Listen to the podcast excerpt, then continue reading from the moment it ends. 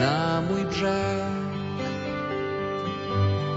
Wybuduję most z rozświetlonych słońcem chmur, złączę morza szum z ciszą gór. Ja wiem, pozostać nie chcesz niczyj wiem,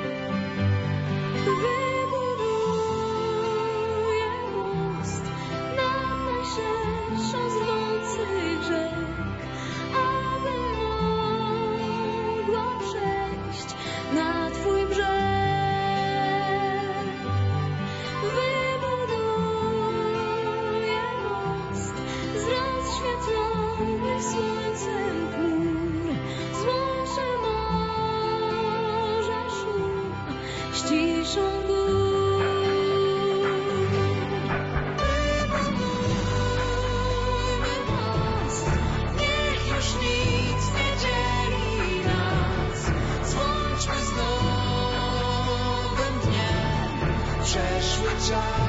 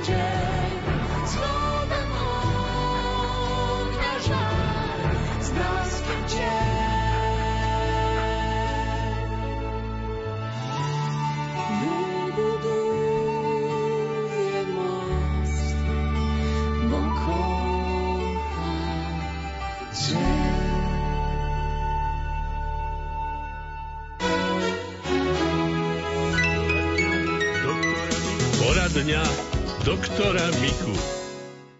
Absces je zápal, ktorý môže byť lokalizovaný kdekoľvek v tele, najčastejšie v podkoži a brušných orgánoch. Príčinou vzniku je často poranenie s následným zanesením baktérie do rany. V prvej časti dnešnej poradne doktora Miku sa budeme venovať abscesu na zlomenej nohe, ale aj ciste na obličke. A v tej druhej časti sa pána doktora opýtame na neuropatiu a zápal prostaty. Ja by som sa chcela pána doktora spýtať, že mala som zlomeninu končatiny dolnej Áno. a asi za tri týždne som dostala teriálny absces. Museli mi to narezávať a operovať a proste vypustili.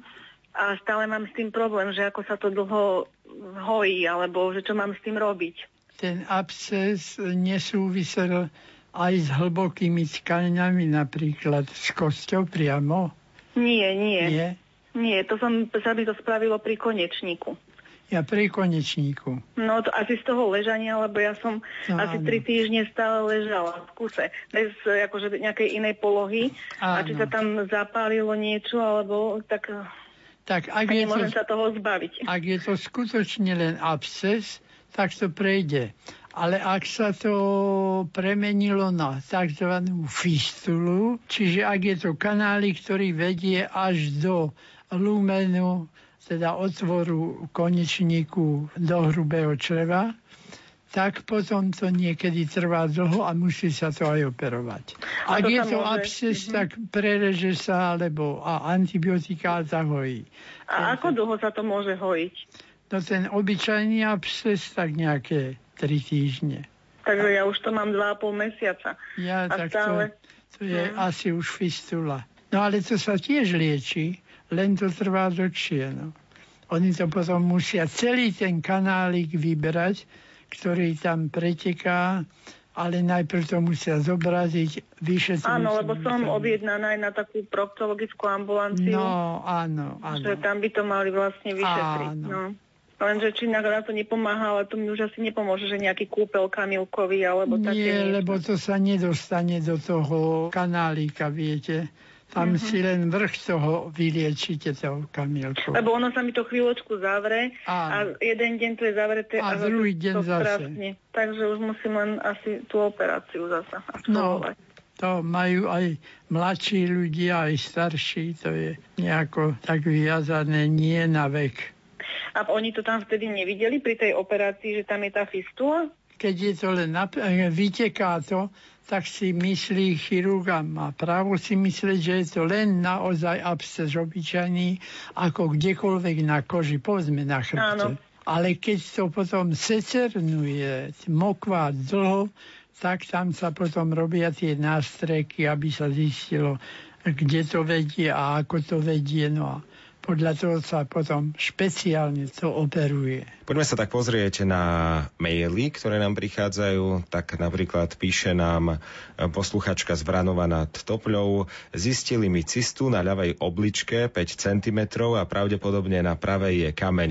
Mám 62 rokov. Beriem lieky na štítnu žľazu, riedenie krvi, tlak, cholesterol. Chcem sa spýtať, či si môžem urobiť a brať prípravok z javorového sirupu a sody bikarbóny, lebo hovoria, že cista by mala zmiznúť tak ten prípravok z javorového sirupu, to môžete, to je cukor, ale tá soda bikarbona totiž zvyšuje nám obsah nátria v krvi a v celkové v organizme, zhorší nám tá krvi a zaťažuje srdce. Takže sodu bikarbónu na toto nepoužívajme a tá cista tak či tak od toho nezmizne, nemá ako.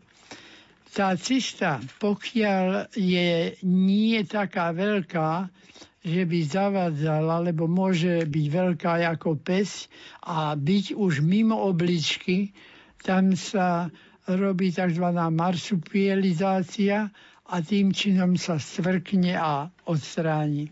Ale tie cisty, čo sú v obličke, a keď nerobia žiadne ťažkosti, akože v tomto prípade nerobí, tak nemáme prečo to operovať ani do nej pichať.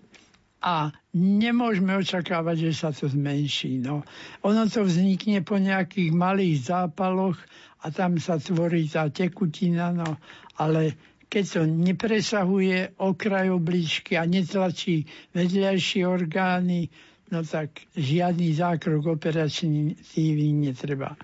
Na druhej strane tie kameň, čo má, ten sa bude musieť nejako dostať. Buď sa spraví také rozdrvenie toho kameňa a to sa robí takým chvením toho, vlnový náraz sa dá do toho a potom sa vyciká ten piesok v podobe takých zrniek, ktoré už prejdú cez ten močobod. Táto metóda pri tom drvení je trošku bolesivá, no a tam nechceme to kvôli tomu hneď robiť celkovú narkózu, lebo radšej sa vyhneme. Takže pacient troška si postení no, počas toho zákroku, ale ináč, keď sa to spraví odborne, tak je to dobrá vec.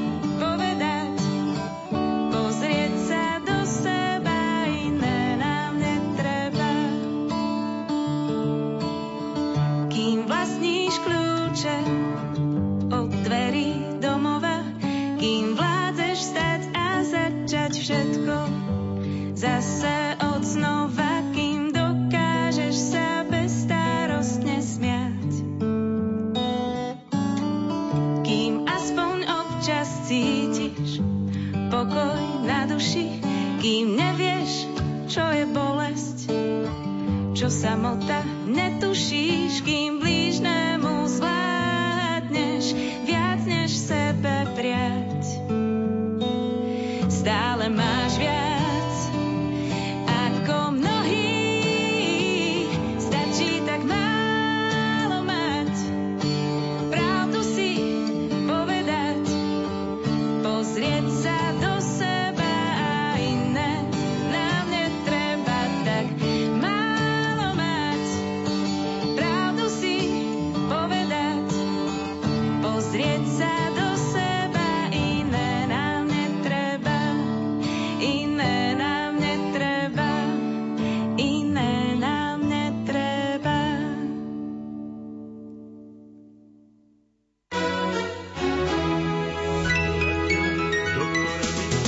dňa doktora Miku.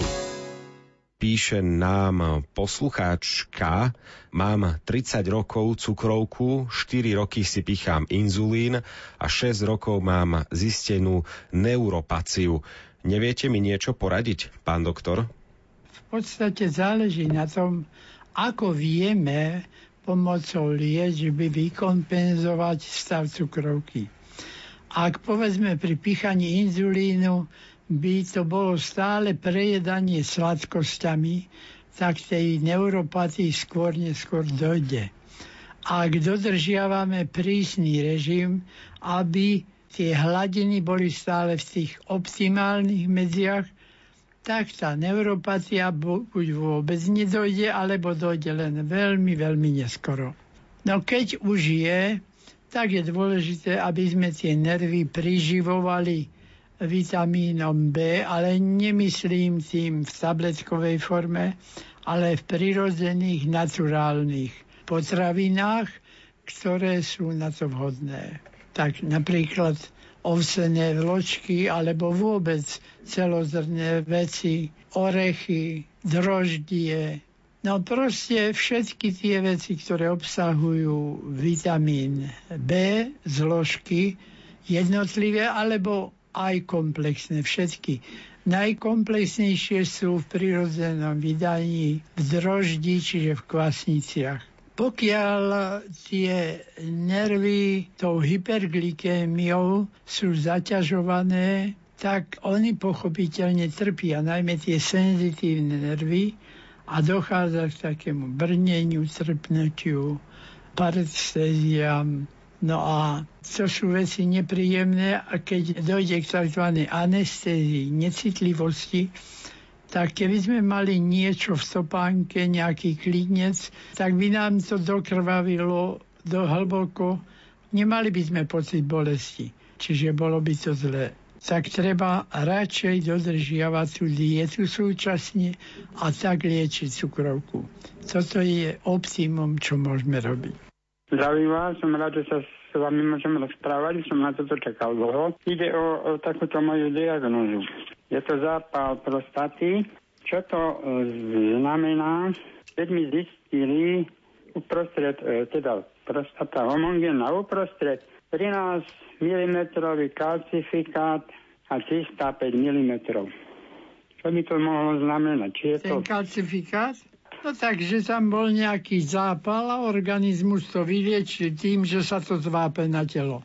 Ináč tie bolesti prostaty nebývajú nikdy také, ako keď bolia zuby, lebo čo. To sú skôr bolesti nepatrné, ale väčšie ťažkosti sú s tým cikaním, že tam je dlhodobá dizúria, poruchy s močením, to je problém. Pacienti no. tam sa nejako na bolesť veľkú nesťazujú. Viete, ale ja mám zase opačné problémy. Ja s tým cikaním problémy nemám, ale ja mám zase bolesti. Hovoríte, že bolesti nie, mám neznesiteľné bolesti okolí konečníka a to problém. Ja som sa aj dočítal, že teda prostata sa nachádza oproti konečníku. Keď je zápal prostaty, že vraj boli okolie toho konečníka a to ono sa to tam malej paňme prenáša reflexne, viete. Môžete to určiť aj tak, že to bolí v konečníku, ale v konečníku môžu byť aj iné veci, ktoré to môžu imitovať, že je napríklad taký krč v zvierači a vtedy, ak sa na to nepríde, ale urológ by vždy na to prišiel aj praktický lekár podľa vyšetrenia bežného, že o čo sa jedná. Mimochodom, keď je to zápal, tak tam tá liečba nie je taká jednoduchá ako pri zápale močového mechúra. Oveľa dlhšie trvá, kým sa to podarí vyliečiť a pacient musí byť pod kontrolou, aby sa to aj úspešne dokončil, kým zápal mechúra, tak prakticky už prvý deň je pacient zbavený tých baktérií a už dávame tú liečbu 5 dní a zvyčajne priťahovať to do nekonečna nemá význam, ale pri tomto zápale prostaty áno, tam to význam má, pretože tam ten transport toho antibiotika alebo už chemoterapeutika vhodného do prostaty je troška obťažnejší ako do mechúra. A ešte som sa pýtal na to, že čo to je tá cista. No cista je to, keď sa taký zápalový úsek zahojí tým, že ostane tam číra tekutina, keby sme to nasali a to tam môže byť. Chcel som vedieť, že či to nie je čo nebezpečné, životu nebezpečné nie, alebo niečo také. Nie, Možno vám našli aj cysty na obličkách. Skôr je problém, aby niekomu nenašli tie cysty, No, to záleží aj od e, toho radiológa, ktorý vyšetruje, ale e, majú veľmi veľa ľudí. A pritom nepovažujem ich kvôli tomu za chorých.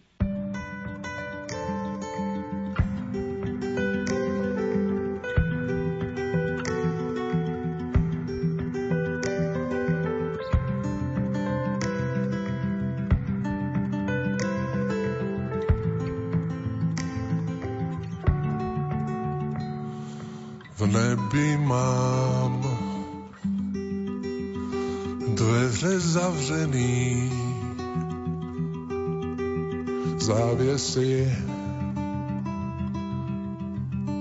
mraků jsou stažený. Zavříno je, s tebou nehrajem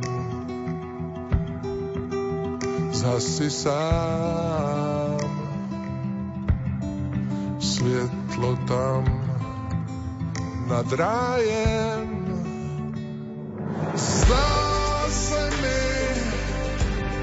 Že jsme to vzdali výš jen kouř. Mne v očích pálí, zdá se mi, to, že jsem zapomněl, co mám.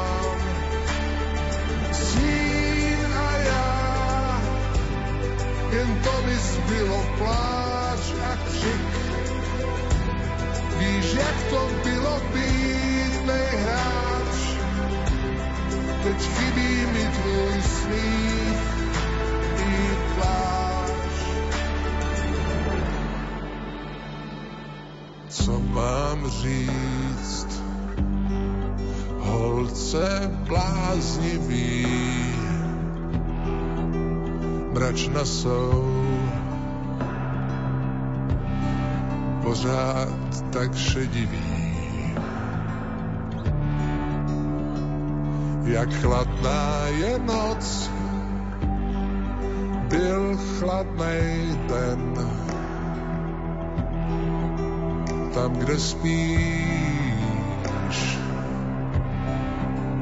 tak ať máš hezký sen, kde spíš.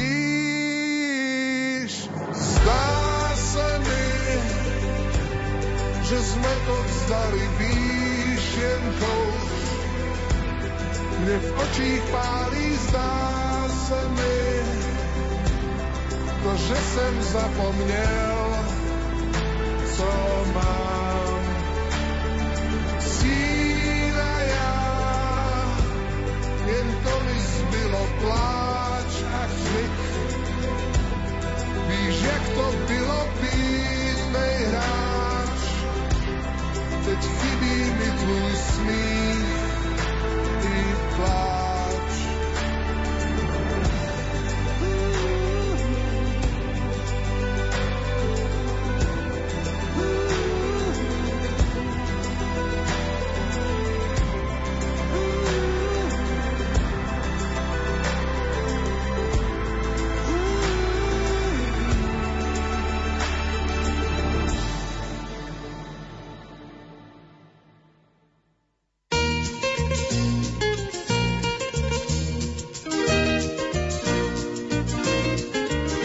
Požehnaný deň z Rádiom Lumen. Požehnaný deň z Rádiom Lumen.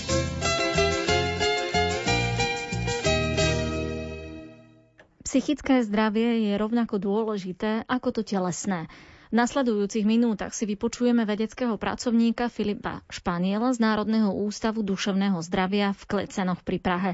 Ide o veľké výskumné centrum, ktoré sa venuje neuropsychiatrickému výskumu a jeho činnosť je podporená zo zdrojov Európskej únie. Nahrávala redaktorka Mária Čigášová.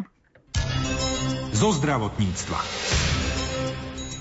Máme řadu programů, které zasahují od takzvané prekliniky až po kliniku, to znamená od animálních modelů nejzávažnějších duševních onemocnění až po tedy klinický výzkum s aplikací, to znamená, že se snažíme dělat věci, které bezprostředně by mohly vplout do klinické praxe. Z toho množstva rôznych projektov, keby ste nám vybrali niektoré, ktoré sú treba už vo finále a prinesú nejaký úsoch ľuďom? Já konkrétně se zabývám sbíráním dat u pacientů s první epizodou psychózy, schizofrenie a sledujeme je dlouhodobě.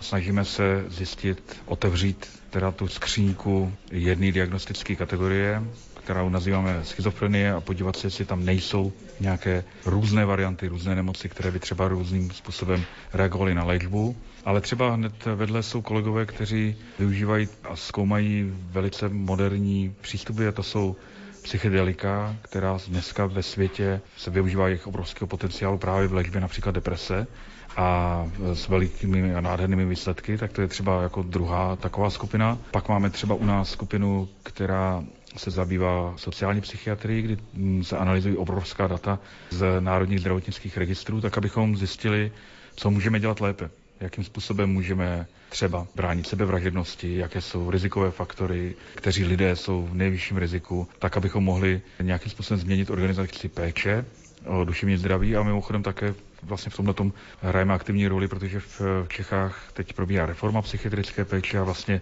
náš ústav byl pověřen tím, aby zpracoval řadu projektů, které by měly jednak vyhodnotit účinnost té změny, která tady nastává, ale jednak také samozřejmě navrhnout některé nové podoby, třeba včasné intervence v nejčasnějších stádích toho onemocnění, tak aby ti lidé neměli potom ty trvalé důsledky. Čiže tá reforma, ktorá teraz u vás prebieha, prinesie aký konkrétny výsledok? Ta reforma by měla přivést pacienty blíž jejich přirozenému prostředí, vytáhnout je z těch institucionálních zařízení, které už dneska patří minulosti, to znamená z těch psychiatrických léčeben a umožnit jim komplexní léčbu v jejich běžném prostředí, tak aby se nevraceli zpátky do těch zařízeních, aby tam dlouhodobě nepobývali, což má samozřejmě neblahý důsledek na to, jakým způsobem se jsou schopni adaptovat a jakým způsobem jsou schopni zase zpátky vplout do toho života. Takže je to snaha minimalizovat důsledky ty nemoci a zároveň postupovat moderními terapeutickými postupy, které jsou ve světě odzkoušeny a umožňují lépe, účinněji a pro toho člověka daleko příjemněji rehabilitovat a léčit. Ako to vyzerá s psychickými poruchami alebo tými ťažkosťami v Čechách? Rastú pod možno vplyvom tých rôznych tlakov spoločenských? Rostou, ale ne pod vlivem toho, co bychom mohli kolaicky vnímat jako příčinu, to znamená nějaký stres a uspěchanost. To asi nemá vliv, ale rostou prostě proto, že daleko lépe si těch onemocnění všímáme, jsme schopni diagnostikovat to, to, co dřív někde spadlo pod stůl a tak dneska se dostane lékaři, který může účinně léčit a to je jedině dobře. Takže bych řekl, že to není tím, že by společnost byla nějakým způsobem nemocná a způsobovala větší míru výskytu duševních onemocnění, ale je to dáno právě tímhle tím. No a ta druhá věc je, že co třeba roste, jsou třeba neurodegenerativní onemocnění a to zase souvisí ne s civilizací a s jejím stavem, ale prostě s tím, že jsme zdravější a dožijeme se delšího věku a tím pádem nám roste počet pacientů v seniorském věku, kde nastupují ty neurodegenerativní onemocnění. Takže se dožíváme našich neurodegenerativních onemocnění, které jsou nějak naprogramovány a přirozeně, že tím pádem máme těchto onemocnění víc populaci. Máte dostatok odborníkov, psychiatrov, psychoterapeutov a všetci, ktorí dbajú na to ľudské duševné zdravie? To je zajímavá otázka. Pravděpodobně ne, jako je to se vším, nejsou dostatečně distribuovány. Když si vezmete, to je podobně jako s penězi obecně. Když si vezmete, tak peníze se u někoho koncentrují, někomu nedochází, někomu se nedostávají a podobně je to teda z odborníky. Takže v některých oblastech samozřejmě bychom potřebovali daleko víc.